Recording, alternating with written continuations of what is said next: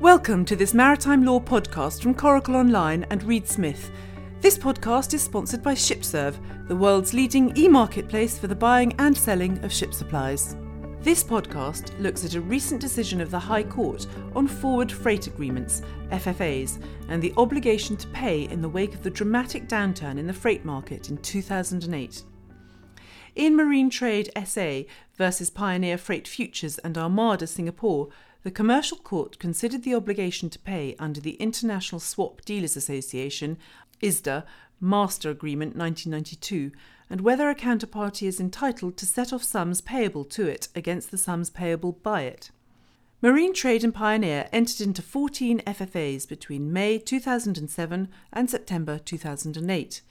The FFAs were on the Forward Freight Agreement Brokers Association FFABA 2007 terms, which incorporated the 1992 ISDA Master Agreement.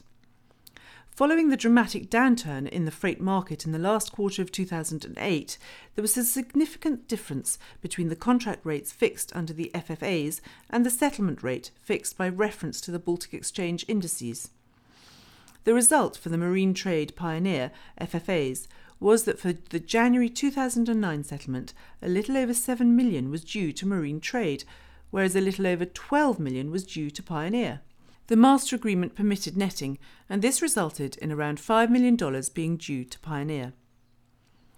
By the end of January 2009, Marine Trade was of the view that Pioneer was affected by an event of default within the meaning of the master agreement and were therefore not entitled to net their position. Accordingly, Marine Trade invoiced Pioneer for the settlement sum of $7 million.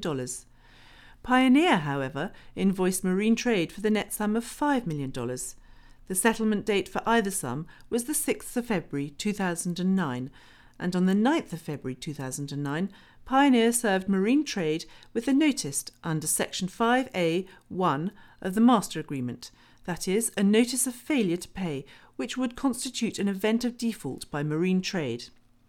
Marine Trade feared that this would lead to Pioneer serving a notice under Section 6A of the Master Agreement, resulting in an early termination of the FFAs. This would have resulted in a very substantial sum due from Marine Trade to Pioneer. Marine Trade, therefore, applied for an interim injunction pending the expedited trial. However, this was refused by Judge Field because it granted it would seriously restrict Pioneer's cash flow and therefore Marine Trade paid under protest. Marine Trade served their own notice under Section 5A, Clause 1, in February 2009, following Pioneer's failure to pay the $7 million, and commenced proceedings to recover those sums. The Commercial Court considered the condition precedent in Section 2A.3 of the Master Agreement and a party's inability to pay its debts and the payment obligation as an event of default. Section 2 Obligations states as follows A. General Conditions, Clause 1. Each party will make each payment or delivery specified in each confirmation to be made by it, subject to the other provisions of this agreement. Clause 2. Each obligation of each party under Section 2A1 is subject to 1. The condition precedent that no event of default or potential event of default with respect to the other party has occurred and is continuing, 2. The condition precedent that no early termination date in respect of the relevant transaction has occurred or been effectively designated. And 3. Each other applicable condition precedent specified in this agreement. Judge Flaux agreed with Marine Trade's argument that the relevant bankruptcy event of default occurred when there was 1. an inability to pay its debts when they fell due and or 2. A failure generally to pay its debts as they became due, which were distinct and not cumulative. Further, that failure to pay a debt other than for a substantial reason is itself evidence of an inability to pay, and for the second element, there may be evidence that a party failed to pay a substantial volume of its debts on time.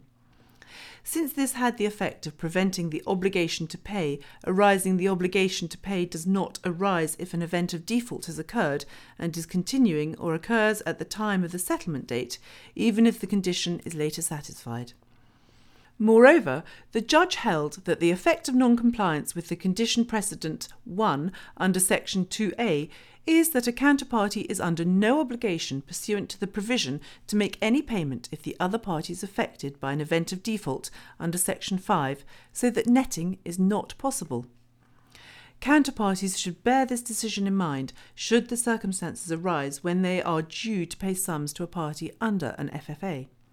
If it may be shown that the counterparty is unable to pay its debts, or there is a general failure to pay a substantial volume of its debts on time, it may be possible to argue that they are not entitled to payment and or net their position because they are in breach of the condition precedent in section 2A. In recent months, there has also been a rise in parties purchasing assignments of debts from non defaulting parties under FFAs pursuant to Clause 7. Following this decision, careful consideration should also be given to whether the apparent non defaulting party seeking to assign the debt was entitled to terminate the FFAs. Thank you for listening, and if you have any comments you would like to add to this subject, please do so at shippingpodcasts.com.